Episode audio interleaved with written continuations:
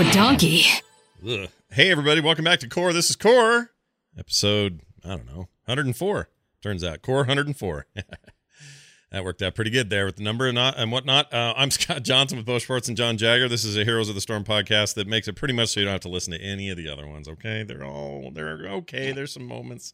There's this one with a bunch of freaking the biggest problem is they're just fanboys of the of the what, what are they called the the Green Ranger, and that's all they want to talk about over there. That's their whole show. Why would you want that when you can come over here and get proper heroes knowledge? That's all I'm saying. Well, careful now. oh, I tease, I kid, I joke. Let, us not let's not promise proper heroes knowledge. I was with you all the way up Oh. until the Oh. proper heroes knowledge. Oh, I they see. do love the Green Ranger so much. Yeah, they do. They're like uh, way into him. Uh, and good luck to all the Zords. But anyway, we're back and we're doing a show. Thank you all for being here. Uh, now we're two weeks away from BlizzCon. Now it's in our rearview mirror in a way that is uh, sad and, and also a, a little bit weird. Like I can't believe it's been that much time since we were there because it feels like we were just there. But that means that we've moved on in our lives and also in our heroes' lives. But I think it matters once in a while on this show for us to dip back in and go, now, wait a minute. We did this a little bit in the little pre-show thing we did on Thursday at BlizzCon. But it's good to, to look back and go, hey, 2.0, how you doing over there? Right?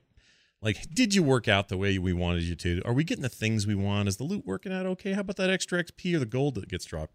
All that kind of stuff. How are the events treating us? How is a post 2.0 world treating us? And um, I don't know. I feel like there's more variety now. I feel like my loot boxes are uh, pretty fun to go through. And when I open one, I'm often getting at least something I want. Uh, sometimes on the first roll, and if not, I'll re-roll a couple of times. And I'm doing enough of my quests and stuff to have enough gold to do that. And I feel like I'm in a pretty good groove uh, with 2.0. I think that it will be a much better post 2.0 world when a lot of their systems stuff rolls in for 2018 that they talked about at BlizzCon. They address a lot of the problems that the game still has, despite kind of 2.0 being out there and being a, a popular addition to the game. But also, we now live in a, I don't know, post everyone's pissed at Star Wars world because loot boxes and uh, pay to win and all these other things. And meanwhile, I feel like Blizzard's almost like in a corner over here with their games going, uh, please don't talk about our loot boxes, please. We tried to do it right. We think we're doing it right, but just please leave us out of this kind of. I get this sense. Okay, I could be Yeah. wrong, but that's how it feels.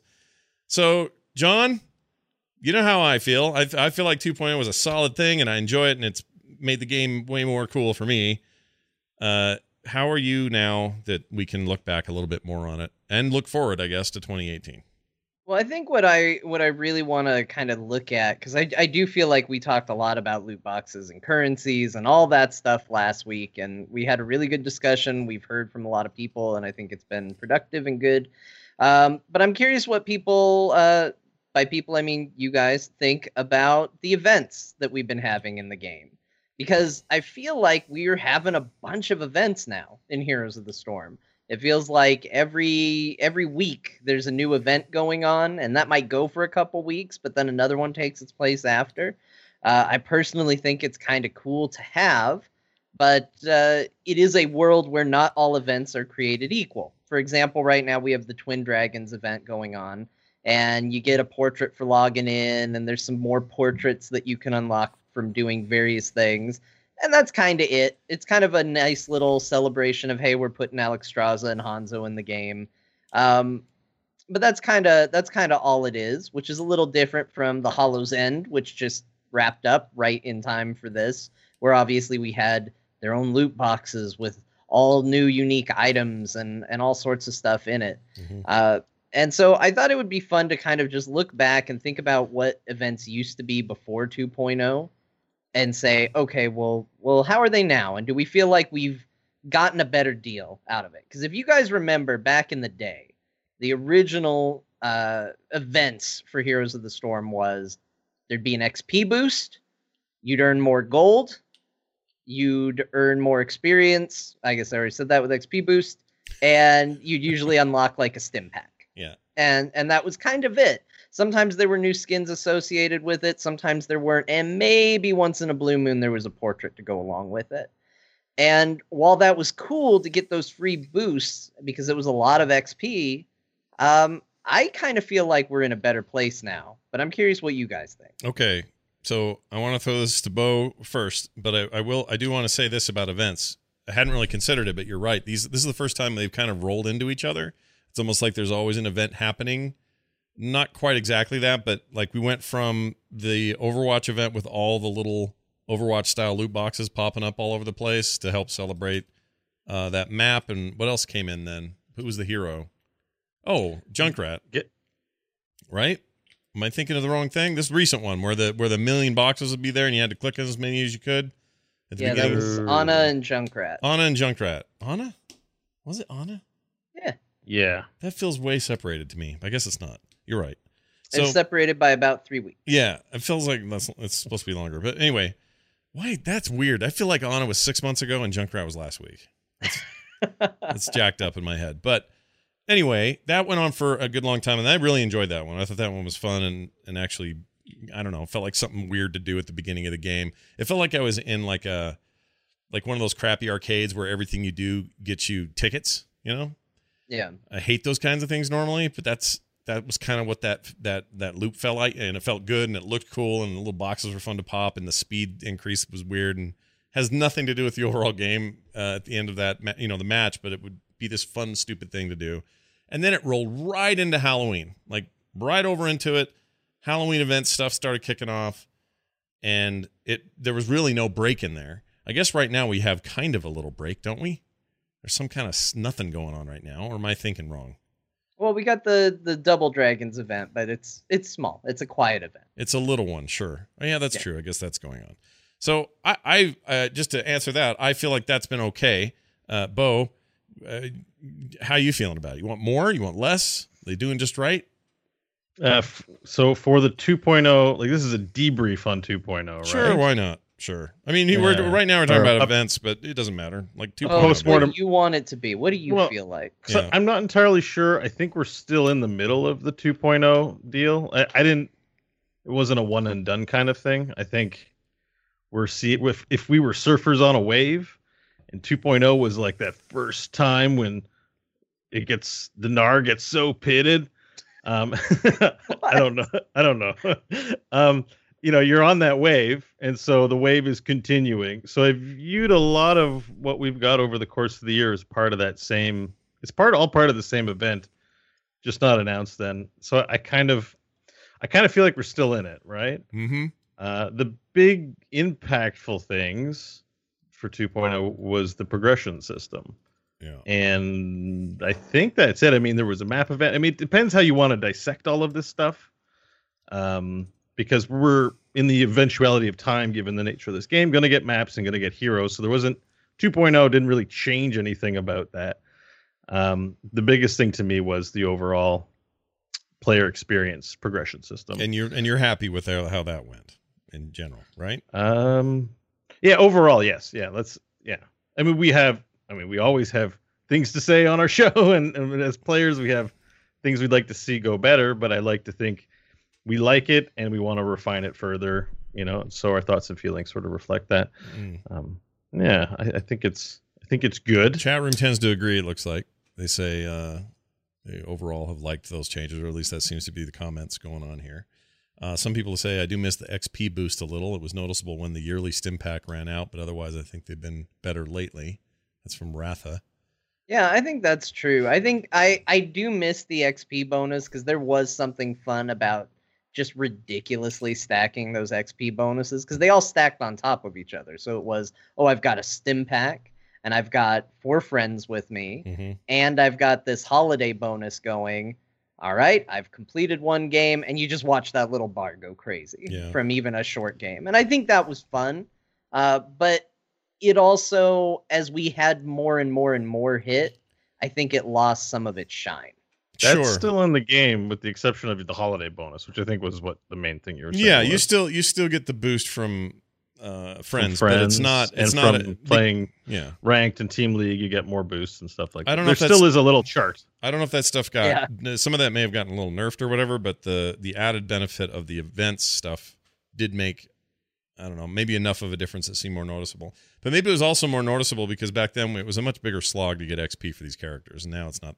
You know, it's not the same. They've uncapped it. You just kind of go, and um, I really like having like new character like Alexstrasza get in there, and three games later I'm level four. Like you crank through those early levels, and um, you know that adds to your player level, that adds to your loot box collection. Like that loop feels good to me. Where it starts to feel not good to me is where you're trying to be smart about your comp and you're picking characters that are either a long way from leveling again, or yeah, and uh, mainly that I guess. And so you feel like you're not making as much progress. So there's no perfect solution to that, but I think this is so much better than the old way. Just so much better. The old way felt forever. Like getting Jaina to another level was like pulling teeth. And now it's not that big a deal. I can do it in a few games and get her there. So You get a loot box every time on the way, and Yeah. that's nice. it is good. I th- I think the thing I'm looking forward to most right now in 2.0 is getting the third dot on my portrait. I'm like 40 levels away. I'm I can see it. It's within my sights. Did you? You gotta I'll get be, that I'll be dot. a three dots, and I'll be able to lord over two dots and one dots, and especially no dots. yeah, you're EPing. You got a new EPing to show off. That's right. I got to do dot in my E Do you? uh You should get it looked at. Do you? Um. Uh. What was I going to say to you? I was going to say to you. Oh, the taunt thing that you get at 15 or whatever it is now. What is it? I Mhm. forget.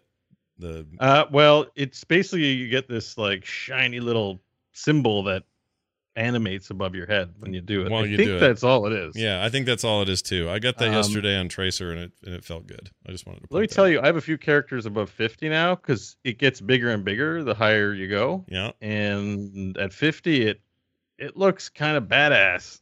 I gotta be honest with you. I'm like, I'm just like when I when I get in my rankings and I'm like, oh, I'm playing Kael'thas and I spam that thing over and over just so people know Yeah. I have very shiny jewelry. I, It's li- I like the idea if it hits 100, uh, it'll be so big it will become a map objective somehow. That's why they had to zoom out the camera.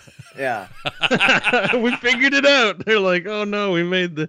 Is it easier to shrink this or make the camera go out? They're like, make the camera go out. It's fine. I've Yeah. noticed you doing the taunt before, and I had never seen you do it. And I thought, oh man, Bo's been apparently playing so much Hero League, he's all try hard now. Mhm. Look at him in there mocking people, but it's just because you like looking at your badge, isn't it? Yeah. Yeah, yeah, no, for sure. I like. I, I, I'm a show off when I get in my games. That's I used to like the master skin system because I'd be like, here I am. I'm a master at this hero, and Yeah. now I don't have that, so I have to use my jewelry to show off. Well, I hope they hurry up with the other stuff that's coming soon. The the big thing I keep noticing, like in games last night, I was playing with uh, John and Kyle, and not Kyle. I did it again. I'm not even on the game with them, and I did it again. It was Garrett this time. Um, and who else was with us? TBK and someone else. Was that it? That was it. Does it?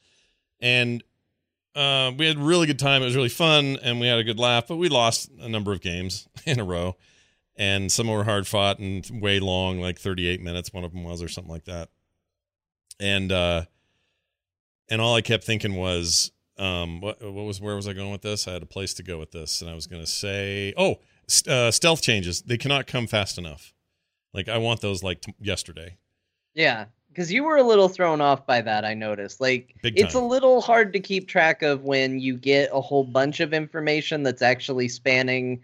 Because we know what's coming essentially for the rest of the year. Yeah. I, they could there could be other surprises, but um, we basically know what's coming. And so you even said, "Well, hey, I'm going to be excited to try Li Li when those changes go live." And And, they- he said, "Well, yeah. that's live. that's here live. now." they were literally here now. Yeah. And then you made some comment about like this stealth. I, I wait, can I dodge these mercs? I thought I'd be able to dodge these mercs, and no, that part's not live. Yeah. So there is a there is a weird disconnect when you follow it real specifically, and it's like, oh, okay, well these changes are here now, these changes are coming, Yeah. and you kind of have to keep that separated. Plus, I think I prioritized them when I was at BlizzCon, and I I picked I kind of cherry picked the ones I thought were most important to me, and then I I gave those the kind of mental priority that meant they should be here by now, but they're not here yet.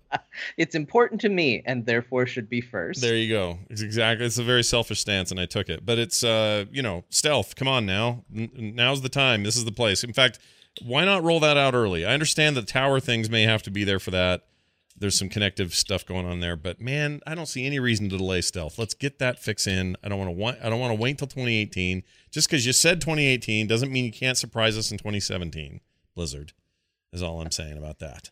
Okay. Yeah, I'm sure they have it all ready to go right now. They're just waiting. They're just like, ah, make them wait. Yeah. And Bo, are you still sitting on like uh I don't know, 400 loot boxes or whatever. Like, what's your status there? Uh, I'm in the 60 to 70 range, but I went on an opening spree this weekend um, because Alarak is an announcer in this latest patch. oh, And that is a must buy. Um, Alarak's, I think, one of my favorite Blizzard characters ever. I just, I love how hard they lean into how much of a jerk he is. yeah, he's a huge jerk. a self-righteous jerk. Like he's not he's the good guy in his mind. He's not Mhm. like uh he's not like I'm a villain cuz I'm going to destroy the world cuz whatever. I'm, you know, the I'm a villain. the undead and dragons and everything. He's just like, no, no, no. Power, power, might rules, and Yeah. I'm the mightiest. yeah, and he doesn't appreciate anything. He's he's kind of a giant dick, but whatever. I, I'm with you. I would like that voice back. So I'm assuming he's super snarky and negative about everything, right? Oh yeah, yeah. yeah. Okay. Yeah. The other team has taken your tower. Your keep is destroyed. Bah, you guys like. I- I do look forward to that. Um, He's like pathetic. yeah, that's And it's totally- your own core. He's not encouraging. He's like, oh, Yeah, and for those at I home not killed you myself. If you're not keeping up at home, he is played by John de Lancie, the uh, voice actor uh, who is the uh, actor who played Q on Star Trek, among other things. Also played Jesse's girlfriend's dad, uh, flight directing dad in Breaking Bad. Uh, that's who that guy and is. has very dry hands. and his hands are really dry and cavernous. They're like uh, when you when you hold them, they feel like you can feel the the the uh, the the schisms between the flesh that would normally be attached in the rest of our hands, but his hands they're all sort of separated out, kind of like um, Sam Neill in that uh, that's uh, that outer space horror movie. What was that called? wow, that went places. Event, event Event horizon. Horizon. At the end, you know how he's all like cracked, like like the Earth, and he's talking to what's his name in a little crawl space. It, it's like of, that's how his hands were like that. So I was thinking if you were to do a cast of his hand, would it come out looking like an H.G. Geiger painting? Uh, not quite that. That's too mechanical and too almost too alien. This thing that he's got is more like um. Oh, let me think here.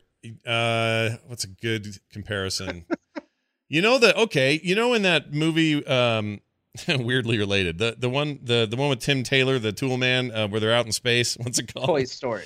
Well, no, no, no, not that one. Toy Story 2. No, the live action deal. Galaxy Quest. Galaxy Quest. It's Galaxy Quest, and they get to that one dirt planet, and there's all the little midgety things running around. And at some Uh-huh. point, a giant rock creature stands up and chases them around and fights. Yeah. Im- imagine if your hand was big enough to match the size of that giant rock creature, and you could shake it. That's how it would feel to shake John de Lancie's hand. Just a big, stony, cavernous, porous, dry, like a dirty, like a dirty, dry sponge on the street kind of hand. And I'm you- glad we did this. I'm Yeah, glad we I'm did glad we went this way because too. I learned on the instance this week that uh, Darren DePaul, uh, as part of his research for his voice role, listened to the instance. yeah, So I just want to say hi, John de Lancie.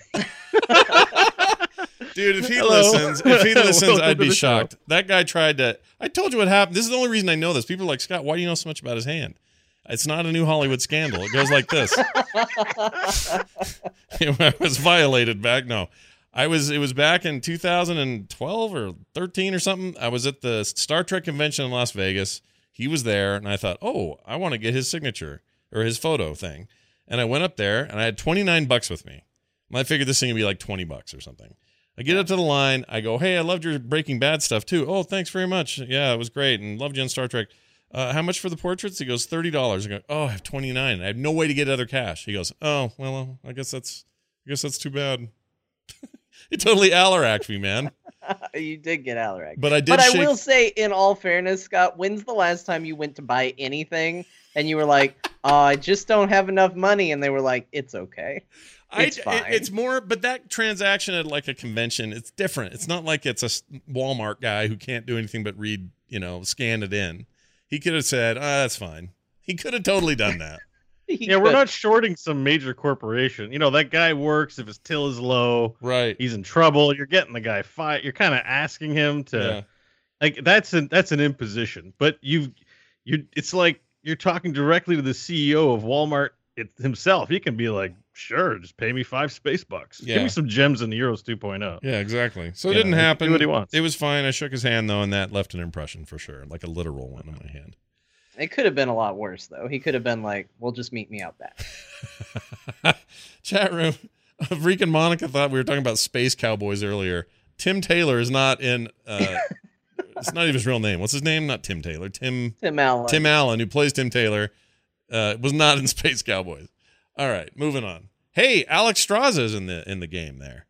Uh, she's a dragon lady. She's got some uh, cool skins and uh, that sort of thing. She turns into a dragon. Uh, she relies heavily on her D. Uh, she's uh, got a really fun E build, and I like her a lot. In fact, I'm uh, very happy with her. Uh, I think she's way fun to play. She, according to HotsLogs, is enjoying something in the range of a 42 to 45% win rate, which seems strong for a new character because they always seem to come in a little low. Um, so that seems all right to me, but um, not taking that into account and just looking at the pure playability of her, she is fun, and uh, I really like her a lot. John, you you've had a chance to play her. What'd you think of Alex?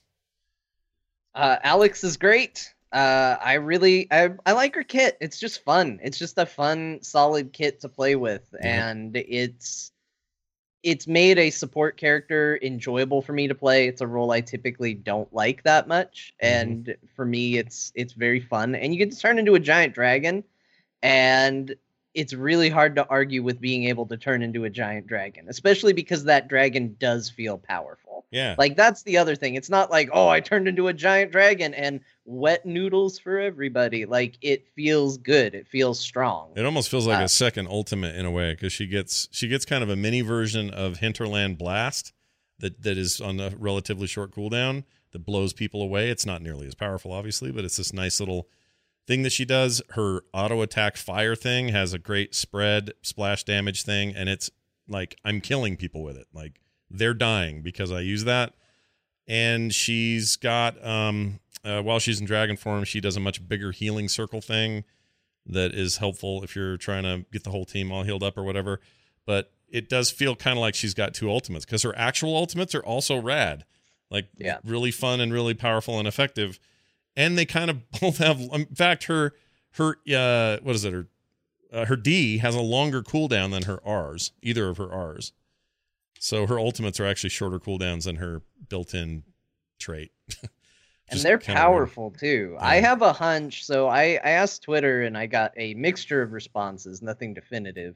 Uh, because I thought it was weird. Last night we played a bunch of games and it felt like every comp we went up against was very warrior heavy. It Yeah. was like, oh, here's a D.Va and an Arthas and a Johanna. And it was just like in every match, tons of warriors. Mhm. Uh, but I have a feeling it might tie into her her healing ult where she switches health pools because that is a massive heal for any character that has a ton of hit points. And it's very easy to get off and it's very easy and effective in combat.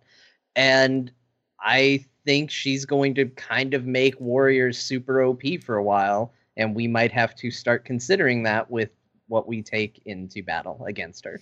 Yeah, and I, my first impression was not to like the sacrifice my life for yours business because I don't like that so much. That's why I never play Gul'dan. I don't care to be that guy. Um, and I also don't like it when I have to rely on other people to build shit up the way Auriel does. So she, I thought I wasn't going to like that her Q stuff, and I like it a lot. It's great. It's fine. It's fine. In fact, you get really good at, um, well, at least I'm, I feel like I'm starting to get good at knowing uh I said knowing when to hold them. I'm going all Kenny Rogers over here. knowing when to pop the floor the floor poopy versus giving somebody a cue, which takes away from my life. Um and it's a nice it's a nice mix of those things. And that floor poopy thing is a really good heal. Like it's good stuff. Uh, it's not just a wimpy heal. Healers feel like they or uh, tanks feel like they really get benefit out of getting into that thing and staying there till it pops. Um, I will say this though, played what one game, yeah, one game of Carl Jim. I do not like the Carl Jim changes at all. He No? is healer non grata now. He doesn't heal worth a shit. His farts don't do anything. He walks by somebody and goes, and nothing. You don't even smell it. You don't even know what's going on. I did that around any tanks. Like, uh, who was it we were playing with? Freaking KBK, I think, was playing uh, Diablo. It did nothing. It wouldn't even move the needle. It used to move the needle just fine. And even double fart, totally not. I am super not happy with where he is right now. I don't know when that happened or why that happened, but I'm sad that one of my favorite characters It, in the happened. game. It it happened when um uh, Breath of Heaven cooldown increased from eight seconds to ten seconds. I don't think they changed the numbers on the heal. I think his heal was always pretty small, but he could heal everyone, so it was a lot of heal for a group. Yeah. But that eight seconds with insight meant that if you didn't get punches off and had to wait the full eight seconds, it was a world of difference between eight and ten seconds. It just it's just it's mattered. That's been my experience too. Did you notice that it hadn't? I mean, are we sure the numbers didn't go down though on the actual heals because they feel like they're way lower? I'm I'm not hundred percent, but I don't think so. I think they've only done minor tweaks to him. I can dig up the patch, but I think the patch where he got changed, uh, that wasn't the healing numbers weren't a fundamental one. But I can, I can take a look. Well, here's the thing: if you're playing Carl Jim, that is to say, Kharazim for new listeners. I just realized some people may not know who we're talking about. But if you're playing him uh, to be a great healer, I'm not sure that's where he is anymore. I mean, he was never a great healer, but he was always a good enough healer. Um, now I feel like unless you go in there as like a, a super aggressive punchy man, you're not going to be much of a support. Uh, now that's just the feeling I had. It really bummed me out, but thank goodness we have amazing healers in the game right now that are really fun to play, and I like support heroes. So, so all right. All that being said, Bo Alexstrasza, you've had some time with her. Does she tickle your bean? Yeah, just uh, before I get onto that, it, Kharazim didn't have any changes to his numbers. I went to heroespatchnotes.com. Oh, it sure felt like were, it. It wasn't. It's not like a Yeah. percentage change or anything like that. I guess nothing. It was. It's. I'm based on the feel because I actually play him a lot in Hero League, and it was a world of difference. That extra two seconds, just like, come on, cool down already. Yeah. Cool down, cool down, butt, so I can fart again. It's like, no, it's still hot down there. Can't, can't fart. No, it it's a down. bummer. It's a bummer. All right. Anyways, Anyway. uh, Alexstrasza, I played a couple. My first games with her were yesterday, actually. Mm. Um, seems cool. I, I, I'm. I didn't instantly fall in love, but it's not nothing negative. See, that's just- weird because that's usually know where I'm at. that's with usually her. me with new characters. I don't fall in love instantly, but I did this t- time, and I wonder what I wonder why. Maybe I'm mm, maybe I'm wrong, or maybe John John you're wrong too. We're all wrong because I, I just, I just, I felt like I was pressing E a lot. I felt like Yeah. most of what I was doing was pressing E a lot, Mm. and that wasn't super compelling. I, I don't know, but it's two games, so I, I'm not. I don't want to say anything negative. What do you have against the E, Bo? Ebo. Yeah. I like Uh, the new nothing. It's just it's just one. I felt like all I was trying to do that match was get E, and like yes, I do the healing thing. I didn't find it uh, super compelling. okay. Um, that's but, actually you know like Go ahead. It's not to say it's bad. It's just I was trying to find like the the the wizard the wizardry stuff. I love the ultimate. Well, I only played the one ultimate, the dragon flying the sky. That feels cool. yeah, that does. Feel Um, cool. And I liked. I used it to go from the. You can use it to global. Mhm. So my team was in a fight in lane, and I cast it from the Hall of Storms and was able to travel all the way to the fight super quickly, which ended up mattering. Yeah. But um, I don't know. I just felt like I'm pressing E a lot, and then doing the QW thing. They w- didn't really feel like they were in tandem. Not really. I don't no. know. It was a, it was a little. There's not a lot Oh, of there's there. there's not He a lot usually of does. yeah, He and there's needs not a lot of comboing. I'll give you that. Um, she isn't really a combo queen. And the only complaint I would that I have, if I have a negative thing to say, is that the cooldown on Dragon Form is really long. I think probably too long. It's like a hundred and I don't know how many seconds, 105 or something. And I feel like I don't have that nearly enough, and that's so much part of her. It's I, it's it's why I think hitting E a lot feels like an incomplete kit until you get Dragon Form. And once you get that, you're like, oh yeah, she's like all these other versatility. The way that somebody like um, uh, Greymane or somebody is, where you kind of have this back and forth of different styles. She just takes so long to get to that second style, and then you're often holding it because you're like, well, I'll save it for a, a fight because why would I want to blow it now on a bunch of minions or whatever. So if I had a if I had any complaint, it would be like I'd like to see that more often. I think it makes her feel more more fun overall. But I really like her. I think she's great. I have a question about the her auto attacks. 'cause I wasn't clear on it, and I, I think I know the answer. But when you go into Dragon Queen Mm-hmm. form, um, your auto attacks do damage, and I believe they also heal. Right? You heal allies with the auto attack. Yes, although you can't. I believe But you, you cannot can't target. target. Right, they have to be they have to be in line of your flames to heal. Yeah. Yeah, that felt a little weird because I'm like, well, if they happen to be in front of me, great. But if they don't, I guess it's just incidental healing. It's not something you can you can skill around unless you've maybe got a team of coordinated players who all know to stand in front of you. Right. Right. But the biggest weakness I think with I'm anticipating with her is that her her that big heel you talked about is like a also a big bullseye. Right. So if you put the if you put your W on the ground and I'm Kel'Thuzad, I'm like, well, I know where Flame Strike's going. Yeah. Um, or you know, Kel'Thuzad uh, or Vertical Man, as we call him. Yeah. Vertical Man's going to put all his vertical abilities into that area.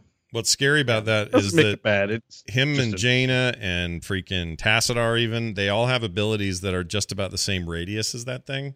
So when they do it, it's very hard to tell what's actually happening in that circle and if you're safe to be in there or not.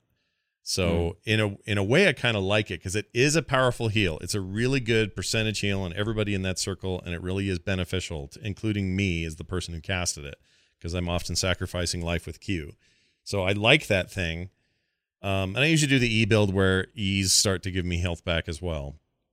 It's a pretty good talent, and there's not a lot of competition for it at that level. But um, when uh, when that's all happening, it's an I feel like it's a nice trade off. It's either a really good heal, but this big risk of that thing just sits still and you got to wait for it to pop. And if you stand in the middle of that and the other team's paying attention, they're going to make it hard for you. So I, I kind of like that the the the trade off. I don't know if it's exactly right where they need it to be eventually, or or now maybe they'll tweak it and you know patch it or whatever. But she's cool. The- The one thing that I feel really enthusiastic about with um, Alexstrasza is now they've added dragon technology to the game. Yeah. And Warcraft is rich with dragons, which means I think we could see more dragons with something like think of the dark version of her, Mm-hmm. you know. And so I because I kind of I I I really dig her, but at the same time she's I'm just trying to find my my place with her because when I'm a dragon, I kind of want to do dragony things, but she's very supporty, if that makes sense. Sure. Does he Yeah. does does uh Deathwing have a human form? I can't remember. Yeah. Okay. Yeah. Yeah. So He's that'd be cool. A dude with a big mace and a big old crappy jaw. Do you think if we put in a bunch of oh yeah, his jaw is crappy, isn't it? He's had work done. It's bad work, orc work. um, but but if a bunch of dragons enter the game and they're all super cool, like Alexstrasza, does that mean Chromie has to just go home because she sucks? Is that what'll happen there? Uh, no. No, there'll always be chromies wanting to be chromie, but I think what the big issue is is that they always talk about what extra polygons on a model can do. I mean, there was a whole discussion about Alexstrasza's ears Mm, uh, and what that does to her silhouette because her in the cinematic she has ears. She, she's a blood elf. She has noticeable ears, Yeah, we'll say. yeah. Uh, and then in the in-game model, she has no ears at all. Oh, Oh wait, what? I didn't They're notice gone. that. That's crazy. They, they don't exist. They're tucked up in the horns, we'll say. oh yeah, because Um, the horns and- are there. right. Blizzard actually responded. They said you're you're right. It has to do with keeping the model polygon count low, the silhouette from an overhead perspective and what we want it to look like and what matters versus what doesn't matter, and we ultimately decided it was best to cut. Well, if that's the world we live in, what do you do if you all of a sudden give a team the potential to have four or five dragons running around at the same time? Like they're big and you want them to be big, but that's a lot of space being taken up by very complicated character shapes Mhm. and what does that do to the game so i i would be surprised if they went hog wild on adding a ton of dragons I found Alexstrasza's ears. Mm. Uh, so Hanzo is going to have a Far Strider Hanzo skin, and Mhm. his ears are gigantic. Are they? It's Oh, like it's Blood. Elf uh, Hanzo, and he's got like his ears are as long as his ponytail. Oh, that's looks like. awesome! I love that. Uh, Yeah. But what's So- funny is it does. Sound, I mean, what John's ex- explaining is something I always get fascinated about with video games. It's like this economy. This um, it's like they have only so much room for an inventory, if you want to call it that, of polygons, and they can they have to get creative about what can show and what can't. And those ears getting tucked in, I would have never even known this had you not said it. Like I wouldn't even have thought about it. I would never have gone, oh, her ears aren't showing because they're trying to save polygons. I would have never thought that, but I love that kind of weird insider, you know, crap they have to do. And they did go into pretty good detail in some of those panels about how they made a giant dragon pivot and turn right and not look glitchy and and all that. And I'm happy to say she looks great. She doesn't doesn't strike me as stupid in any way, except maybe she's got a cod piece that's a little out of control. All right, Scott. Just a All little, right. just a little, John. Just a bit. Are you talking about her um her like panty armor? No, it's her. She's got this uh, like a superhero skin or like a space leather skin thing. I it's forgot. like Maleficent from. oh yeah, Yeah, yeah. there you yeah, go. And um, I'm just saying, next time you're in there, just you know, she's she's packing a. She let me- let's just say she went to she went to the uh, she went to Walmart, grabbed a pair of socks, and no one saw those socks again. Let's just say that. You know, there's all all different shapes and sizes and kinds of people. Sure, We're no, it's not a problem. Yeah. No judgment. She can be whoever she wants to be, but it is it definitely a thing I couldn't help but notice. Anyway, there's that. Uh, she's great, and y'all should uh, uh, play her. I think. I think she's. I think she's fun, especially if you're a support fan like me, and um, she's just definitely interesting for sure. Also, uh, I do. I do like that almost every uh, healer lately. I, mean, I shouldn't say because because Kharazim was like this too, but I love that they can be a formidable problem outside of just how they're healing. You know, their the dragon form is really a problem. Like, get the hell out of that freaking spray because she her auto attack is brutal. Um, she's her ultimate is this wicked combination of giant meteors falling out of the sky that both hurt the other team terribly. I mean, I get kills on that almost almost every time I do it. And then I was reminded by John like three games in. By the way, that also heals people. and I think you, I think you actually showed me it happening because you healed us while we were running away from a fight. But I had forgotten that this big reticule of falling debris or whatever from the sky is both a heal and a damage, depending on who you are. And that combination can be really, really effective. So she's just more than here's some healing. Hope you guys feel better. And I and I like that. I like that trend. I think uh, what's his name's like that. Um, Russian man, Stukov. Stukov, Russian man. Russian man. He's also like that. Did anyone ever take the healing alt? I did. Uh, I have not tried it. No. Yeah. Did you feel because it's whoever has the lowest health gets brought up to the health of the highest one? Is that right? yeah. Yeah. It- It's just kind of weird. Like, isn't it? I don't know. It it seems like a kind of tough. It's one to do, super powerful. Hmm. Like it, you need to be very careful with it, obviously, because Yeah. you know you might do something unintended. But what I tend to do build wise is I take the ability where if you cast a heal while you're over seventy five percent life, she drops a little bloom on the ground, which negates the health reduction if she casts the next time she casts Q. So you keep her at high health through the entire match and then you let your tanks or you know DPS go in and go a little crazy and get targeted, and then you just do a full health uh, refill on them, and they're good to keep going. Like it, it's a insane amount of health. Like there is nothing more discouraging than not being able to do damage to like a Zarya or something because they keep shielding, and you finally chip enough damage away, and you're like, all right, finally, and then all of her health comes back, and you're just like, oh my gosh, how are we gonna do this? This is the worst thing ever. Uh, it can it can completely demoralize a team fight. it's really really strong. Is it her draining all her her current health to give to that to that Zarya, or is it coming from the other another player on the team who has high health? Like I don't remember how that works. Who, It's her. It's she's her. either taking health uh, from them or she's giving health to other people. It's whoever's lowest, but it's always her. okay, so it depends on where. So if, so if Zarya is high and she's low, if she does this all, she's gonna get Zarya's health. Yeah. Oh, that's a trolly thing to do. But I it? don't think it removes the health in that case. I don't know. I haven't played with it enough. I that would I can't remember yeah. how it works. I don't think there's a way you control your team by suddenly giving them no health while they're up in the front, but I could be wrong. that would suck so bad. Yeah, it's not Be it good. like two health and just swap with your tank and be like, I hate this team. Yeah. Well, anyway, she's out there. She's doing things. Hey, Blizz Travis. You know Travis there, over there at Blizzard. uh, clarified some MMR Oh, changes. Yeah, that one. He's the one. Okay. Uh, Redditor Edit Sparkle did the hard work uh, for all of us and has compiled a list of comments by Blizz Travis uh, that he's made about upcoming MMR changes and heroes.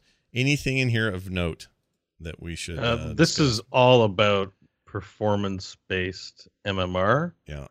I look on it, so it's just sort of summing up what it's about.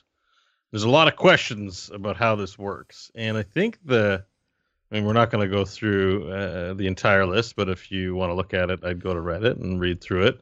Yeah. Um, because it is very informative. I think the TLDR on the way this works is that matchmaking is still going to factor wins and losses. It's still a system based on that.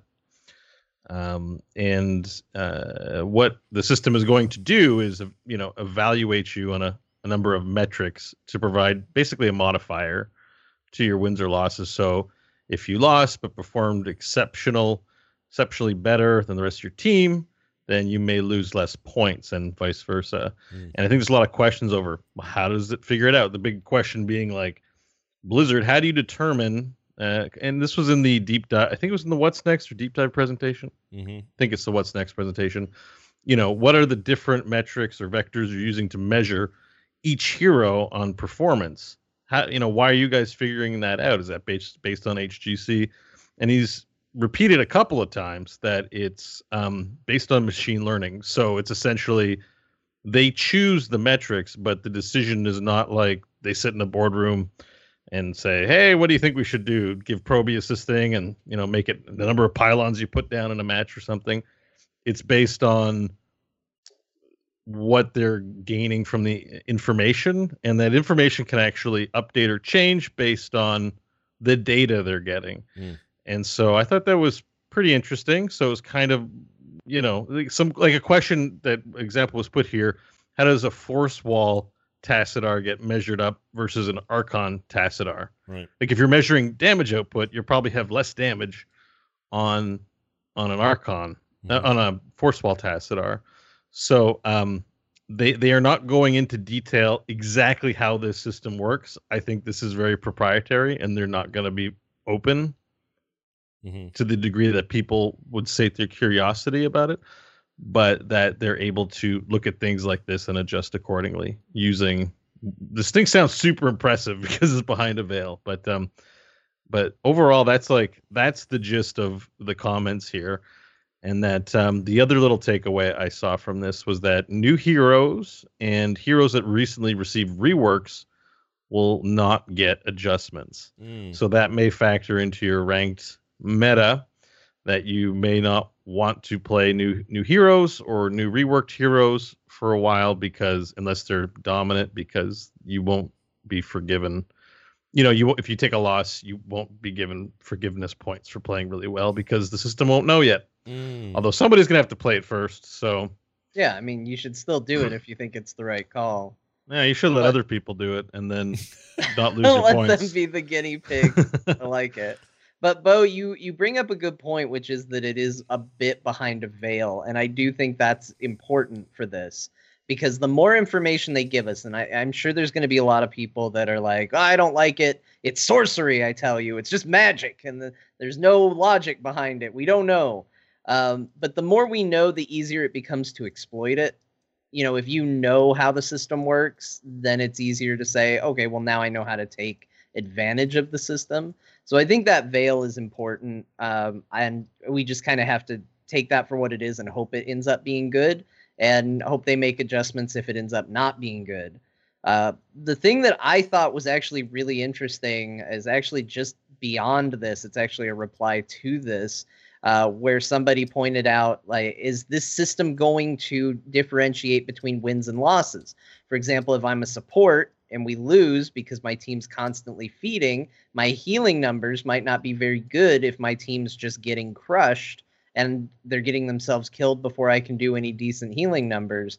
And he said, yes, the comparisons for winning games are different for losing games. So the system is even differentiating on a level of whether or not you won or lost the game. And I think that's also very interesting. Yeah. Well, the other note in here I thought was interesting that jumped out to me. Uh, question I had about the new system was was it going to apply to all modes in the game? Like, would it be quick match and all the ranked stuff and unranked and everything else? And uh, the confirmation is yes, it'll be it'll apply to any mode that uses MMR. Meaning, if there's some weird offshoot goofball minigame thing that being put in there for some reason that doesn't use MMR to match people, uh, then maybe not there. But in the case of anything that is an MMR, MMR based matching system in the game, which is pretty much all the viable modes, uh, this will apply to that as well. So anyway, it's a good read. You should go check it out if you're interested in all in, at all in what's going on with the performance based matchmaking changes coming in 2018. Blizz Travis has you covered. Oh yeah. Uh, roster apocalypse 2018 is underway. Hey everybody, welcome to esports time. We're going to talk a little bit about esports here. All right. Uh, this is what happens. You have big uh, finals and stuff, and all that happens, and then what happens? Oh, it's draft time, and it's players are leaving and going to other teams' time, and all that kind of stuff. People are getting dropped. People are getting added. And one of the biggest news this week is Bakery from Dignitas is stepping down. That is a big name uh, and was a huge part of that team. Uh, we're not going to go over all the changes and stuff, but that's one of the major things happening. Anything in the shakeup here that has anyone worried about their their HGC hopefuls or uh, what team they want to get behind? Uh, well, there's there's a lot of interesting stuff in here, John. I don't know if you have anything in particular besides Bakery leaving. He was kind of a he's been kind of a face, yeah, in the in the WWE parlance or the wrestling parlance. Yeah, he's a face. He's kind of good guy, heroes guy, and uh, I quite liked him. And he's been doing some of the broadcast stuff, so it is it is something noticeable. I feel like he's gone to Casterland. um, you yeah. know, that's it's to me it kind of. All right, uh, we're gonna get into some details about roster apocalypse, but I kind of have this impression. It's not exclusive to heroes, but it kind of feels like to me the the the sweet spot to be in, in esports is to be like casters and mm. analysts and stuff. You get a ton of camera time, you get a lot of followers, you get this sort of celebrity. And I, you know, I, have spent. A, we're, we're going to talk about real sports here. So if I'm about to tilt you, you need to shut off the show. um, but like when I watch hockey in my youth with my dad, I knew who all the players were, and it was some two overweight dudes in a booth that you saw for two seconds. You know, saying the sports stuff, and they were great. But it was just like you're seeing these fit athletes. They're your heroes. They're good guy Wayne Gretzky and Mark Messier and things like that. You don't care about the casters in that kind of way. Like, yeah, there's Don Cherry and Ron MacLean up here in Canada, uh, Hockey Night in Canada, woo! But um, but you don't you don't eh, love them like you love the players. And in esports, I feel like it's 80% camera time for the commentators, analysts, and the celebrity sort of culture. And I feel like I know Bakery quite a bit, but I know relatively little about the people that I watch in the HGC apart from their sweet names, right? And the plays they do in the game, and I just think it's backwards. Mm, the focus is a little so, off. I'm have gonna, fun, Bakery. I'm gonna I'm gonna say this. I think you're probably uh, definitely noticing a, a true thing. You're seeing a flip flop in the way it works with regular sports, and I think the reason that is in regular sports, NHL, NBA, NFL, whatever, uh, the people who commentate games, your Vince Scully's of the world, your whoever's, right? The guys that are sitting behind the thing, the John Maddens of the world, they may have been players before. Many of them have. Now they move into, into commentary. But there's no clear path for regular people to be a part of that.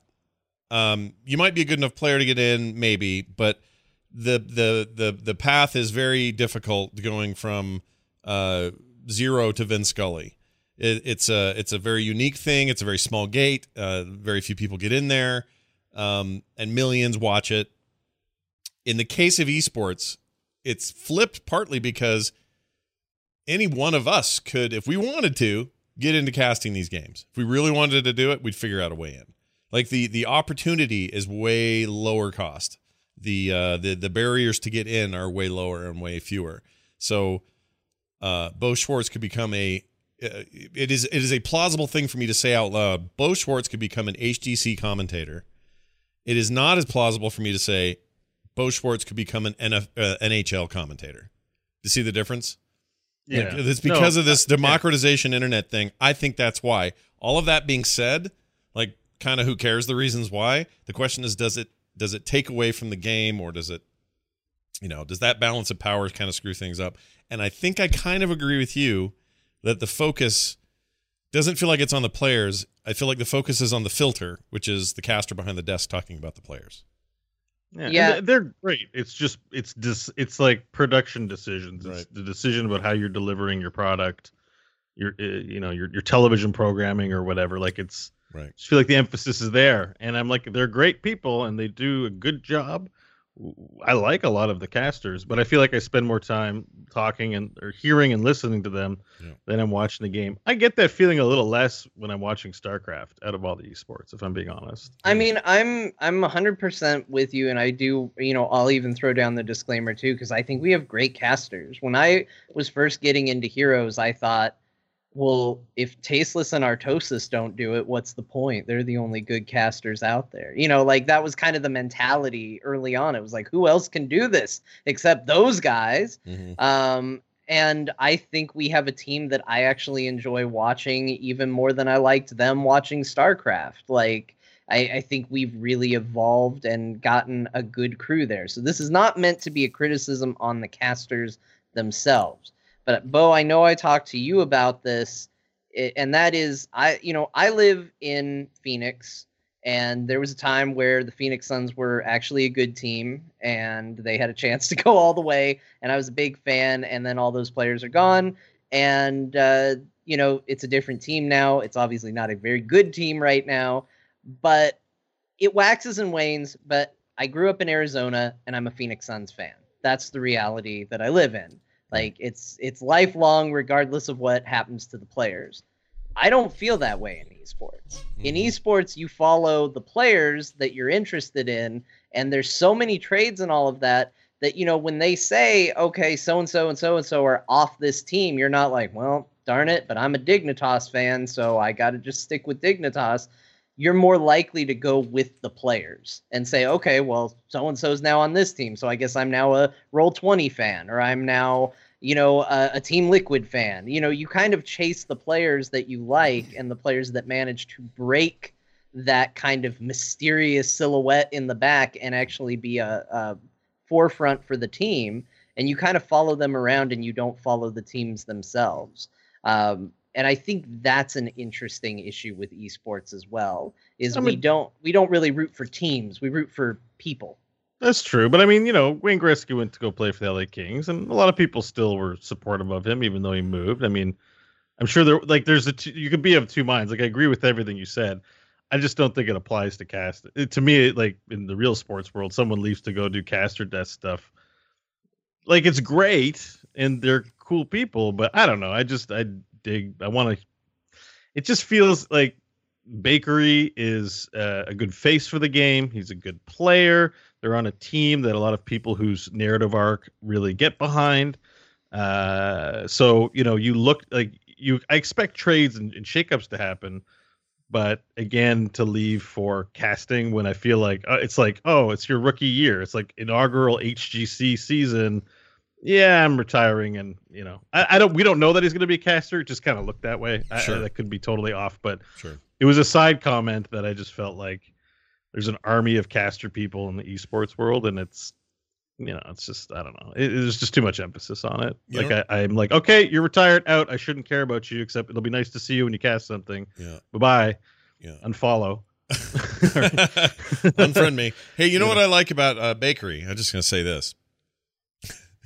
Uh, he and I are we're we're we're kindred because we both are very moly. We have a lot of moles, so uh, I feel like a connection to to to moly old Bakery there. That, that's what did it for you, huh?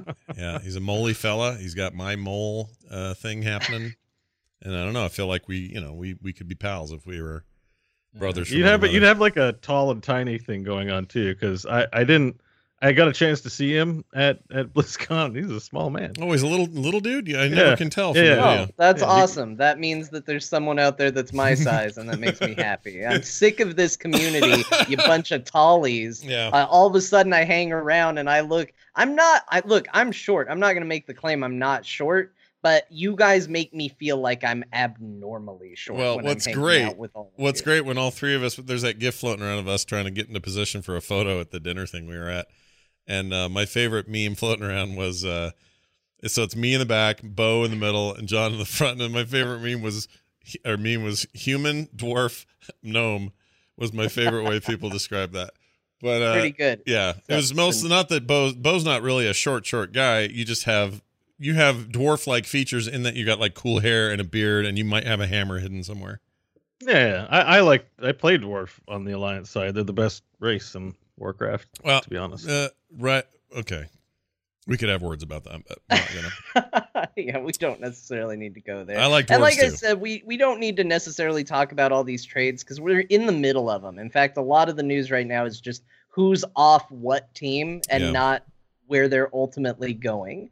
Yeah. So we'll we'll talk more about it as as it kind of pans out. But if you are interested in following these players or these teams, um, it, there's a mega thread on the Heroes of the Storm Reddit. Uh, it's right up near the top. Uh, we can supply those links as well, and it's uh, worth checking out. I mean, I'm going to be probably rooting for different teams next year because some of my favorite players are moving and joining with some of my other favorite players, and that's always really exciting. Yeah, yeah I'm gonna have to walk back all my roll twenty stuff now. They got rid of Glaurung and uh and uh brought Cure and Dansky on, Hmm. And I'm a I'm a Cure fan. Isn't I uh, think overall. So I'm Glauron kind of- isn't Glauron a that's a Klingon name, isn't it? Or I'm thinking of Gowron. It doesn't matter. Uh, I don't know. yeah, Gowron is a Klingon. Okay. You're right. That- as soon was, as you, wasn't yeah. he that obnoxious Klingon that was always making trouble whenever he showed up? Yeah, it, showed, it was always going, ah, you've lost all your honor again, Worf. Blah. He was always yelling at Worf or something. Maybe it was his brother or some shit. I don't remember. He was uh he was uh Alexander's uncle. Anyway, moving on. Hey, John thinks we found the perfect map rotation and we're in it right now. So here is the now this is the ranked rotation. It's now different, right? Because uh, quick play is everything. Well, everything that isn't being worked on, uh, like Hanamura, but uh, but ranked is now its own thing. Like this is in effect. Uh, yes. So- is- as of this last patch, this is this is what you're getting if you're going into rank. All right, so you got Battlefield of Eternity, Braxis Holdout. Bo's not happy about that, or maybe you are. I don't know. I had a really long Braxis game yesterday, so um, well, while I was while John was waiting to get in with me, that thing went for freaking ever, and I'm not used to that. I'm used to that snowballing and being over. Anyway, there's Braxis, there's Cursed Hollow, Dragon Shri- uh, Shri- Shire. I'm playing too much Mario Shine. I wanted to say over and over. Uh, Infernal Shrines. Oh, there we go. There's some shrines. Um, uh, Sky Temple, Tomb of the Spider Queen, Towers of Doom, and Volskaya Foundry. That's a pretty solid lineup. Probably their best Yeah. maps. Yeah. Oh, is it Now, just because Garden Terror is not there? That's why you're happy? There's no Garden Terror. Mm. There's no uh, Warhead Junction. There's no Blackheart's Bay, although I don't mind that one as much. Mm. Uh, there's no Hanamura for obvious reasons. Yep. Um, I just feel like I feel like a lot of the bottom of the barrel. Now you have enough maps to where there are some maps on here that yes, I, are not my favorites. There's definitely an order, but I feel like if you took my list and you just said, okay, well we're gonna cut the four bottom ones from it, this is what you would be left with. Mm. So I'm feeling real good about this map rotation. Might encourage me to play more ranked than I normally do. Oh, well, very nice. Uh, Bo, you Mm. you happy with this lineup? It's all right. Mm, well, I'm a little ambivalent. Uh, I think most of my high win rate maps are off of here, so that's a bummer from a rank perspective. But um, yeah, I mean, it just it just changes. I, I overall, I say I like map rotation. It keeps everything fresh. I might want to extend it out a little bit, but um, I think a month's too short, personally. Um, yeah, I don't think. Again, I'm not. I saw there was a lot of comments about the perfect map rotation. And as you know, I was fine with Hanamura, so I think the map rotation talk is lame. Yeah. I'm just like these are maps in the game. They're balanced or they're unbalanced, but let's keep variety in. There's no perfect map rotation. There's what's on. No, There's no, what's there on- is, but we have it. It's re- There's- it's here. There's It what's on order uh, for for play. So I'm I'm a little ambivalent. I think to, to this commentary. Uh, I'm glad that I do like that they're separated, though. I don't know why I'm glad. I don't. Well, I don't know. I'm I'm gonna play this next season like hard. Um, I guess it's already started, hasn't it? Has it already started? No, Wh- When's no, it? we still got a little No. bit. It's the next patch because performance based MMR is supposed to be in the next once the season ends. Hmm, that's right. That's So what I, I was think the for. season ends in December, so I think that's when we're going to see the performance-based MMR patch and the the Yeah. The in- extended PTR. I'm going to go hard into Hero League when that happens because uh, I want to test this system first of all, but I also want to test my theory that I'm that I will get out of there quicker. That I'll end up with a, a quick MMR adjustment, which I want real bad. Anyway, we'll see. Um, what else? That's it. Oh, uh, uh, what are we doing right now? It says right here. what are we into right now? Well, John's into pot. Uh, no. Blizzard has given us a roadmap for the rest of 2017, and with exception, uh, with the exception of maybe some holiday surprises, it's a bit of a quiet week. So, you know, I, I guess what I'm doing right now is just playing uh, the newer heroes, and and just I don't know, I'm having a real good groove in the game right now. I'm really enjoying every game I play, even losses. Like I'm having just a good time. It's mostly with friends as usual, but maybe that's a big part of it. Maybe that's all of it, but. Uh, yeah, I, I, feel like the game is just in a nice groove for me right now. There's nothing glaring for me. Nothing's jumping out and going, boy, I sure hate this feature, or that map sure sucks, or sure hope I don't get uh, comped with these people. Like, I'm just having a good time. And even with randos, the things have gone pretty smooth generally. There haven't been any kind of weird flameouts or crazy, uh, you know, uh, psycho things happening. So that'd be my answer to that. How about you, John? Yeah, I've been in kind of a good place with the game too. I, I'm with you. There is nothing in the game that's that's really driving me too crazy. I feel like Alex Alexstrasza shook up the meta uh, as much as you can call the meta, you know, a day after she came out. But I've the games I've played have been a little odd, uh, but you know, I think it's I think it's been fun and I think I've been having a good time with it. And I'm like you, there's no maps that come up that I'm like, oh, I hate this. There's no heroes that come up that I absolutely hate. Although we had a um Azmodan game that I think firmly put me in Bo's camp. yeah. Uh, but beyond that, I, I feel like we're we're in a really good place with the game. And I've my big thing lately is I've just been uh, it's not even really for the loot boxes because there's nothing I'm trying to get. Yeah. But I've just been saying, okay, whatever my next character is the level, that's what I'm playing. Mm-hmm. Just to get a wider range of heroes that I'm playing and trying out. And I actually really fell in love with Rexxar of all characters mm-hmm. and have really been enjoying playing him, uh, which has been very, very different. But uh, it's good. Yeah. I, I've been getting cravings to play heroes in a way that I haven't been getting I would say since you know when we were first getting into this game. Yeah, it's like a there's a drive to do it. That there's always a like if I'm hearing that we're all getting together, that's driving for me. I'm like, yep, let's do it. But that kind of like there's a million video games to play, and I'm supposed to be getting moons and in Mario and solving the ancient Egyptian problems with Assassin's Creed and a million other games I want to play. Heroes is cropping up and saying, "Hey, but what about what about this? How about you come over here?" Even with a just quick solo game and there's no one around, why don't you come do that? And I'm like, yeah, actually, I do feel like doing that. And I think that's kind of Bo's entire. I think Bo always feels this way, Bo. Correct me if I'm wrong, but you're the most driven mm-hmm. player I know. I'm starting to have that same kind of drive. I'm starting to feel it. Uh, mm-hmm. and I and I think it's because the roster's in a place that just is really great right now, and I don't know. I'm finding my place, my my my calling in the game a little bit. I don't know. It's weird. So, how do you feel about all this? Yeah, well, there's a lot to sink your teeth into if you let it. I know, like you have. Generally, I think you're reflective of the player base, which is you have a pool of characters that you play right. and a characters that you don't play. So there's always something if you want to get into it to unravel, right? Yeah. Um, and and and sometimes when you decide to go deep, like I'm really gonna get into tanking or I'm really gonna get into this thing, you realize like like real sports, you know, the more you practice certain things, the better you become at it.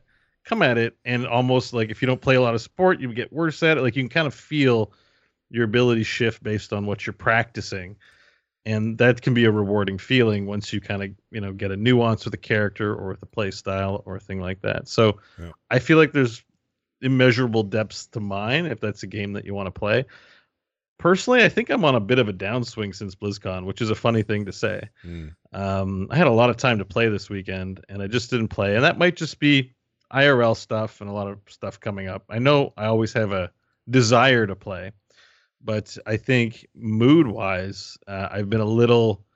I've I've reduced my playtime for a bit and um, not consciously, so I'm not sure what that's about. But uh, mm. that's sort of been like the game's in a good place, and I know I'll get back to it. Mm-hmm. But um, I guess you know a few weeks ago, Deus Ex was on sale. Remember you told me to buy it? Yeah. Oh, and I bought it. it. I was really excited to play it. I still haven't cracked it. Oh, you, you know, should play it. It's so good. I still, I, I, it's just it's time. Like time is an important issue, and mm-hmm. I think probably when you when you play a lot of one game, you do have to. It's okay to walk away or cut down a little bit, and I think that's where I am.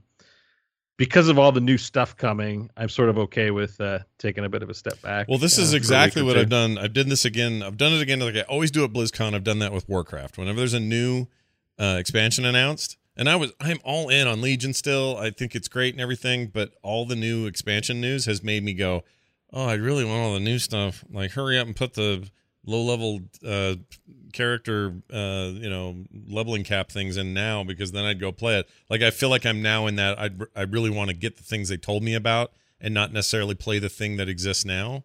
I do that with Warcraft every BlizzCon, like every Yeah. time. And since this is kind of your big Blizzard game, you might just be having a taste of that, you know, like a little bit of Yeah, like uh, this is this is gonna. I hate hesitate saying it. Sometimes I hate thinking it, knowing we do a show and we talk about it, and I'd really love for our show to promote, you know, make you want to go out and play the game. So I'm always hesitant sometimes when I'm feeling certain negative things to throw that stuff out there. But I'm I was like, the cinematic was like everything looks beautiful. The people work on the team are committed people. Something we didn't mention last week. We went to the I went to the Nexus MVP. I watched the opening ceremony from the community hall and it was mainly heroes community people that you might know of like streamers and stuff and developers Mm, but it was a very small audience like Mm. live mm. but very committed and passionate team that love their game. And when we do the show i want to support it. But uh, i saw the news and, and went kind of meh you know like i flew all the way to blizzcon. I had a great time. And like literally the heroes news is like okay. Like it felt like a, a step on a ladder i climbed before. And that's because i've been playing the game. It's coming close onto three years. Mhm, and and i'm not sure if i should distrust that feeling is just a temporary thing mhm. or just you know when you're a day-to-day professional like you might work in shoemaking and you make the world's sexiest shoes and people love it but you're like well i've been doing this 20 years. It's shoemaking. I make these sexy shoes and people love them like eh, it's not special to me because i see how the sausage gets made. The Right. shoe sausage. And i and i'm kind of a little bit there. So i want to show up on the show and be like oh this is great. This is great. This is great uh, but for me, I was a little bit like everything. There's nothing negative to say overall about what's been coming, but I'm in that. I'm in this low, like, you know, it's like just business as usual and Heroes. Totally understand. And yeah. um, yeah, and I'm still playing the game regularly and stuff. It's it's just where am I at with the game right now, or what am I liking? I'm, I'm feeling this kind of just. Is it ambivalence? I don't know what I it think is. you're It's just. weird I think you just you're having a phase. Everyone has them. Yeah, yeah. I had a recent phase like this in Heroes, and now I'm feeling way motivated in Heroes, and I'll probably have another. Like part of part of what I love about the show and the community is there. I know if I get on and I have a hair to play, there's someone's gonna be there. Like last night, I was just gonna go in and play Alexstrasza by myself. I get pinged by John. I got pinged by TBK. I heard from Garrett. Like everybody's like, "Oh, next game, next game," and I realized this is one of the things I love about this. There's always going to be somebody around. There's always a reason to get in there and laugh and have a good time and blow up some stuff, and and that's good enough sometimes. And and that'll always be there. So it's okay. I think phases are good. Nothing wrong with phases. There's also a really good band called Phases. You guys should check them out. They're awesome. Has nothing to do with what you're saying, but Phases, the band, really good. Phases, they're important. Yeah, you should really. They are really good. I like them a lot. I like trip hop. It's good stuff. Anyway, hey, uh, one more quick note before we get to emails. Uh, as people know, since uh, right before BlizzCon, we launched our Patreon, and we want to thank everybody for their support there over at patreon.com slash core show. Right? Hold on. yeah, it's core show. It's core show. I always forget- I always forget if I Slash core put show. core show or if I put core something. Anyway, doesn't matter. Core show is what we used. And uh, we appreciate all the help you guys have given. If you want a monthly Dear Martha letter in your hands, like a physical letter, that's a thing that's happening. All kinds of cool stuff over there and more to be added soon. But I wanted to make sure that we uh, remind you folks that uh, we're at the stage of this show, 104 episodes in, where it's time to you know start figuring out a way to help help it pay for itself. And you guys are helping us do that. We love to do this. Uh, as it stands right now i would like to if things keep going like this i want to keep this like a patreon only supported show and never have any ads on here never have any other kind of stuff. We just want to be able to to do it for you and have you be our boss. So check it out patreon.com slash heroes sh- sorry core show why am i doing that Coreshow.com slash Patreon. yeah and No, or, or the if, way. or if you just go to frogpants.com slash core or heroesforyou.com, it's all right there. Just, I, I want I want to say one thing real quick too. Um, your support is greatly appreciated because literally we got I got a little bit of the the funds from that, and I had no money for food, Mm. and I was able to buy food. So You bought Bo a bush pizza. Yep. that's bush- right. So just saying, it's greatly appreciated more than it's on other shows. It's the most appreciated Patreon donation you can make, literally. It makes I- me want to draw you eating a bush pizza. That's what that makes me want. I know it really it's really good. I I donated part of mine to charity. Oh, way done. Well done. Way done. That's what I did. Mm. Which I don't know why, because I'm super broke. It's uh really I'm not far off from being a charity case myself, but uh that's what I did with it. So that's where it went. And uh that's that's fine. But I appreciate the support. We're almost we're over halfway to our, our first goal. yeah. which is super cool. And I like writing Dear Martha's, and I got to do the second one. Has the first one gone out, or is that going out at the end of this month? I don't remember. Going the out the end of this month, I think, is the way we had it set because we kind of staggered the release at the start. So I Yeah. think it's I think it's going out this month, so people will start getting them November forward. I think is how it's how it works. I'll talk to who I have doing that for us, but I'm pretty sure that's how it works. Um, yeah, we're getting there, and not only that, I don't know. I just like I like doing this for the people. That's what I like. This is great. Like you guys are there, and we're doing it for you. And even if you went over there and said, "Oh man, I can't do some of these levels or whatever," but I have a buck I could throw at it. Great, that'd be awesome. We uh, and and there's a whole group of you are like, "Oh, I just got fired," or uh, "My wife stole everything and kicked me out of the apartment." Threw, literally threw me out the window into a bush where there was a weird Canadian eating a bush pizza. If that happened to you, that's okay too. Keep listening to the show. We're not about to put it behind a paywall or anything. That's not happening. But if you like the show and you appreciate it and you have the means to throw even a little bit our way, uh, please do. Patreon.com slash core show is where you want to go. Now it's time for this. Time for an email from someone who sent an email to core at heroesforyou.com. That's the email address. Use it at your leisure, leisure, and uh, we'll read your emails right here on the show. This came from an old friend of the network, Legrand Jolly. Isn't that a great name? Legrand Jolly. It's his real name. He says, Hi, core bros. How do you guys feel about traits and talents that have effects when heroes die? An example might be Uther's Eternal Vanguard, or Tyrael's Archangel's Wrath, or even ETC's level 20 death metal talent. Usually, my goal when playing heroes is to not die, so I usually shy away from playing a hero with a death trait because it is something I never want to use. Uh, I've been listening since episode one. I've never missed an episode when I uh, uh, when I went a few months without playing the game. Even then, congrats on 100. Uh, the three of you have a great dynamic. Keep up the great work, Legrand. Uh, well, first of all, thanks for the compliment. We really appreciate that. Second of all, it's a really good point. Um, I was thinking of somebody else the other day that has a death thing. Who? Oh, like um, some of them have benefits. does. Yeah, Leoric has a thing where he can be a real pain in the butt and hurry up his death timer uh, while he's dead. So there's no, and also doesn't have to come traveling someplace on a horse. He can just sort of be there. So he's another one. But there are also ones where the benefit is once in a while, like Diablo can uh, spawn at the Nexus uh, like ASAP because he has enough globes. Excuse me. So, or not globes. What are they called? Souls. Souls. Souls. Yeah. Uh, I don't know. I mean, I've never, I've never really thought about it before. I, I you think I- it'd be a thing you'd like because if you do die, well, then you got to you have an option, right? I like it in the case of everybody except Tyrael. Mm. Tyrael's really the only one that still kind of sticks in my craw a Mm. little. That's still a thing people say, right? Sure. Sticks in the craw. Sure. What is the craw though? Uh, I don't know. I always thought it was like the zipper of your jeans. I think your craw, isn't it your jaw?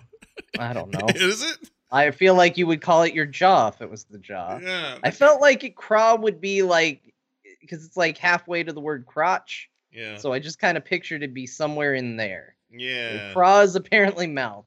yeah. So I couldn't be further from what it actually is.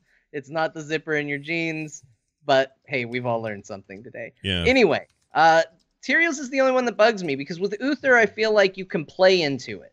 If you dot you can be aggressive with him. You can actually use it in a beneficial way. You can burn all your healing. You use your benediction to get faster cooldowns and all of that. But if your team still needs more, you can try to get yourself blown up so you can throw down even more healing and maybe keep the fight going. Like that, you know you're going to get that healing. You know that's going to be a benefit. Yeah. Um, ETC death metal, kind of a question whether or not it'll be useful, but it usually catches at least somebody. Whether people can take advantage of it or not is another matter. But for the most part, I feel like there are things you can do with these abilities that will impact gameplay and allow you to make at least a small decision with your character. Mm. With Tyrael, it feels like, well, I died and that sucks. And maybe I'll get to do something cool with it if all the conditions line up properly, or if I talent into a way where I know I can then make it useful. I actually feel like Tyrael has, requires a talent for it to be kind of useful at all. Yeah. So I, I Tyrael's is the only one that still bugs me, and I, I wish they'd do something with it. But uh, other than that, I, I think it's okay. I don't think it's bad. I think it's all right for heroes to do something when they die. Yeah. Um, but I, I just don't like Tyrael. There are also there are also two new heroes now that have get out of jail cards that are not death effects, but you if you beat death by about a second, you can really change your life for the good. And that is uh, the rocket uh, ultimate thing from Junkrat. Uh, it's not a perfect scenario. You do have to come back, but you come back on a speedy rocket, but you save yourself from dying using your ultimate, and hopefully you did some damage while you were doing it. Uh, and then Alexstrasza has a has a, has a weird one. Her her uh, flying in the sky, dropping bombs of healing or damage, is a great way to get out of there, but also leave some trouble before you do. Um, because on her final landing, where the reticule changes and lets you know that now she's going to come back down, you can move her way out, like get her out of all danger. She may only have a sliver of life yet, but you can you can save her. I like those kinds of things quite a bit, and I'm sure there are others I can't think of right now. I'm sure there are others, right? Aren't there others? Got to be others like that. Yeah, there are others that can. I mean, Murky goes back to an egg, doesn't matter. Oh, Vikings Oh, right. can do their play it again. Yeah. I mean, there's a bunch of stuff that involves like escaping death or a way around death, Malthael talents, vertical man talents. Like, there's a lot of stuff. Somebody once told me in an email that I shouldn't be allowed to talk about the Vikings unless I've played them. And I to that I would say I can talk about why I don't play them. That's okay, right? I don't play them because they're dumb. There, take that. They're dumb. Hey Bo. Yeah. Bo, what do you think about the the, the Well, I'm thinking minute? about this person's context because he asked us how we felt about them. Hmm. And we answered that, but the thing that sort of jumped out to me was I usually shy away from playing a hero with a death trait because I don't want to use it. And he's probably been told the worst thing you can do in a MOBA is die. Yeah. And the answer is no, that's not the worst thing you can do. The worst thing you can do is, you know, be toxic. I think actually, Yeah. um, that you know, especially when you have characters who have abilities on their trait. Right. So if you're if, if you're I'm assuming you're a newer player, you should probably follow that advice and shy away from them. But there's a concept in most games, in most competitive games, known as trading. Hmm. So the way you want to think about these abilities is you have an ability for when you die. Are there I- ideal moments where you can leverage this? So, you know, John's example with Uther, he puts out a lot of healing once he's in Ghost Man mode. Um, you could deliberately get focused in order to heal up a team that's going to spin ultimately to your advantage. So, basic math if you die, but your trait or that threat of activation from your trait, you utilize that to secure more deaths or objective value on the map. So maybe you take the brunt of you lose the skirmish, but your buddy Azmodan got to keep bot lane. Um, these abilities are there for you to make tactical decisions about when these are good. And if you don't know what they are right now, then you're probably right to sort of shy away from them. But as you develop as a player, you will find uses for these things when they're you can leverage why they're good. Um, you know, because there's nothing more irritating when I play Leoric and I get crap for dying too much by Mhm. my because I play him a lot in ranked. Like, no, I need to die because I need to establish dominance by showing that I'm not going to run away. Mhm. And and there's a there's a, a deliberate tactic to that, and and it's okay that I die because we can afford it, and unless we're going to give up a huge level lead, then it's a big dumb thing to do. Otherwise, Yeah. it's not really. So so once you can start thinking tactically, then your perception of don't die as some sort of easy rule to follow changes. Mm. And it's actually not good advice. It's I- good advice up to a point, and Yeah. then it isn't. I have a good idea. Ow, that hurt. I have a good idea. Did the idea hurt? No. I feel like that's gonna be on Scott's tombstone someday. Like R.I.P. Scott Johnson. Ow, that I, hurt. I have a good idea. Oh. yeah, it's not bad. So I, I just tore something off the thing and it hurt my foot. Anyway, uh, what if this is just an idea? Okay, so Blizzard, if you're listening, take this for what it's worth. Uh, I think Lash is listening. She could just take this one thing and pass it to the team and just say, "Hey guys, what about this? Here's what you do." Just a little note. Yeah, a little note. Pass it over. A little post-it note. You don't have to say who said it. Uther, the Lightbringer. Okay. What you do is at level 20, you give him a new talent called the Ultimate Sacrifice. All right. And that may already be a term in the game. I don't know if anyone else has it. It seems like an easy one. And if there isn't one that's dumb, someone should have something called, there should be a talent called the Ultimate Sacrifice. I put money on the fact that that's not in the game. Okay. I know all the talent names. All right. If so, here's a perfect place. Is a perfect place for it then. So here's what he does. He, he chooses that talent. Now he can, in that strategic situation Bo described, in the middle of a scuffle, in a fight that looks like we're going to lose unless something crazy Healy wise happens. You can have a smart Uther go.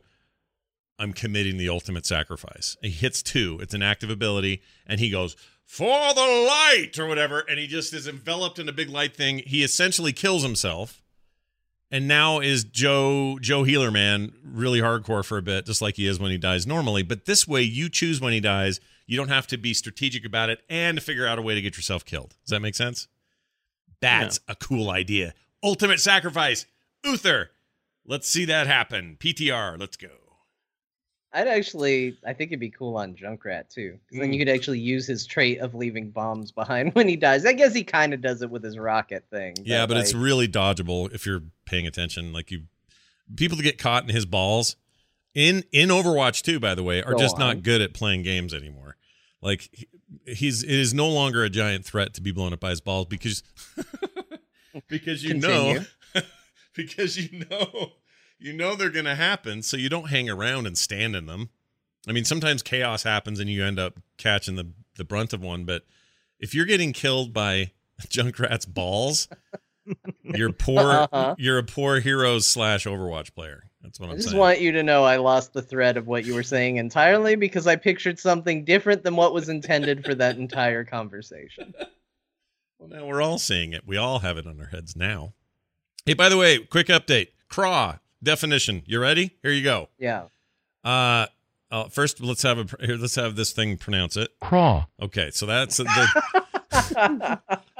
I don't. All of a sudden, I I don't like this word anymore. I don't know why I found that so funny, but I did. It's uh, dictionary.com. craw, All right. Uh, by the way, today's word of the day scrimshank, is scrimshank, but that's got nothing to do with craw. So Wait, is that the AOL you've got mail guy? Is this what he's doing now? Uh, Not, hey, not is- her. Oh, The Krog let me try it again. craw, Oh, it does sound like him. You've got craw. craw, Isn't, isn't isn't isn't Cross Scrimshank a character in Knights of the Old Republic? no, but it should be. Can you Krog. play it two times in fast succession so it sounds like a crow? Yeah, I'll try. craw, craw, Wait, craw, craw, it's as fast as it'll let me do it. Let's see if Scrimshank and then craw. Wait. Oh shit. I clicked the wrong thing. Okay. Scrimshank. scrimshank, craw, Oh no, it's the other way around. Craw Scrimshank. craw, Scrim. scrimshank, That's the new name. Uh, Bo's right. That should be the name of something. Anyway, the point is craw. It's a noun, and there are two definitions for this that are used commonly. Uh, a or number one, the crop of a bird or insect. I don't know what a crop is, so now we have a whole nother problem. Uh, two, the stomach of an animal. That's the most common craw uh, thing. So the idiom is sticks in one's craw to cause considerable or abiding resentment or rankle.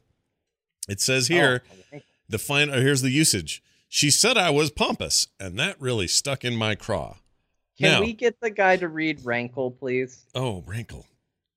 Yeah, but we can. Um, That's that's Craw's brother Rankle. Rankle. My favorite musical group, Craw and Rankle. yeah, craw and rankle scrimshank. and Rankle, Shrimp, Shrimp, Skank. Okay, here we go. Here's Rankle. Rankle. Yeah, that's that guy again. Rankle. Rankle. Rankle. Rankle. All right, great. That guy's great. Rankle. Okay, when jeez. Anyway. Luke fought the Rankle. Yeah. And he was ultimately victorious. It was had all those pig people in that. I remember that. Uh, then, okay, one more little thing. I found something called the Phrase Finder. This was, uh, let's see, uh, this was a post created in 2001. It has not been updated since then. So unless there's been big changes to uh, what's happened with the word stuck in or the phrase stuck in my craw, then we don't know. But it says, uh, stick in one's craw when you can't swallow something and it won't go down, or you are loath to accept it. It sticks in your craw. The craw is the crop or preliminary stomach of a fowl where food is predigested. Hunters centuries ago noticed that some birds swallowed bits of stone that were too large to pass through the craw and into the digestive tract. These stones, unlike the sand and pebbles needed by birds to help grind their food in their pouch, literally stuck in the craw. Couldn't go down any further. This oddity became part of the language of hunters, and the phrase was soon used figuratively. Uh, from then on, this according to Robert Hendrickson's book, The Encyclopedia of Word and Phrase Origins, Facts on File, New York, 1997. They left out one fact that What? the birds would also go caw, caw, caw, Rankle. when when it would be stuck. Rankle. Any other words you want me to look up? No? No, I think that's good. I think that's uh How about this I one? think that's I think this is the most learning we've done all episode. I know. Think Hey, who said concepts. we were the most educational Heroes of the Storm podcast? Yeah. your move into the Nexus, your move. Yeah, here you go. Fester. Oh, Fester Scrimshank. Scrimshank. Yeah, the brother, the third brother. Oh my gosh, all these guys. Fester, Craw, and and who was the other one? Rankle. rank rankle. Rankle. All right. Uh, thank you all for being here and listening. And thank you, LeGrand, for your email. Again, the email address is core at heroesforyou.com. You are encouraged to use it on the frequent, and we will be happy to read them right here on the show. Core at heroesforyou.com. Heroesforyou.com is the website. And uh, if you want to go there, that's great. It's got links to everything, including that Patreon I mentioned earlier. Thanks again to everyone supporting us there. Uh, it looks like we're only going to grow that, and we're very excited about it. Thank you guys so much for the support. And uh, if you want to join us in games, slash join Frog Pants because there still isn't a clan system. One day, maybe. So that's coming. And uh, oh, Twitter, Core Heroes, John underscore Jagger, Bo Schwartz, and of course, I'm at Scott Johnson. If you want more shows like this, find them at frogpants.com. It's going to do it for us, for me, for Bo, for John. We'll see you next week.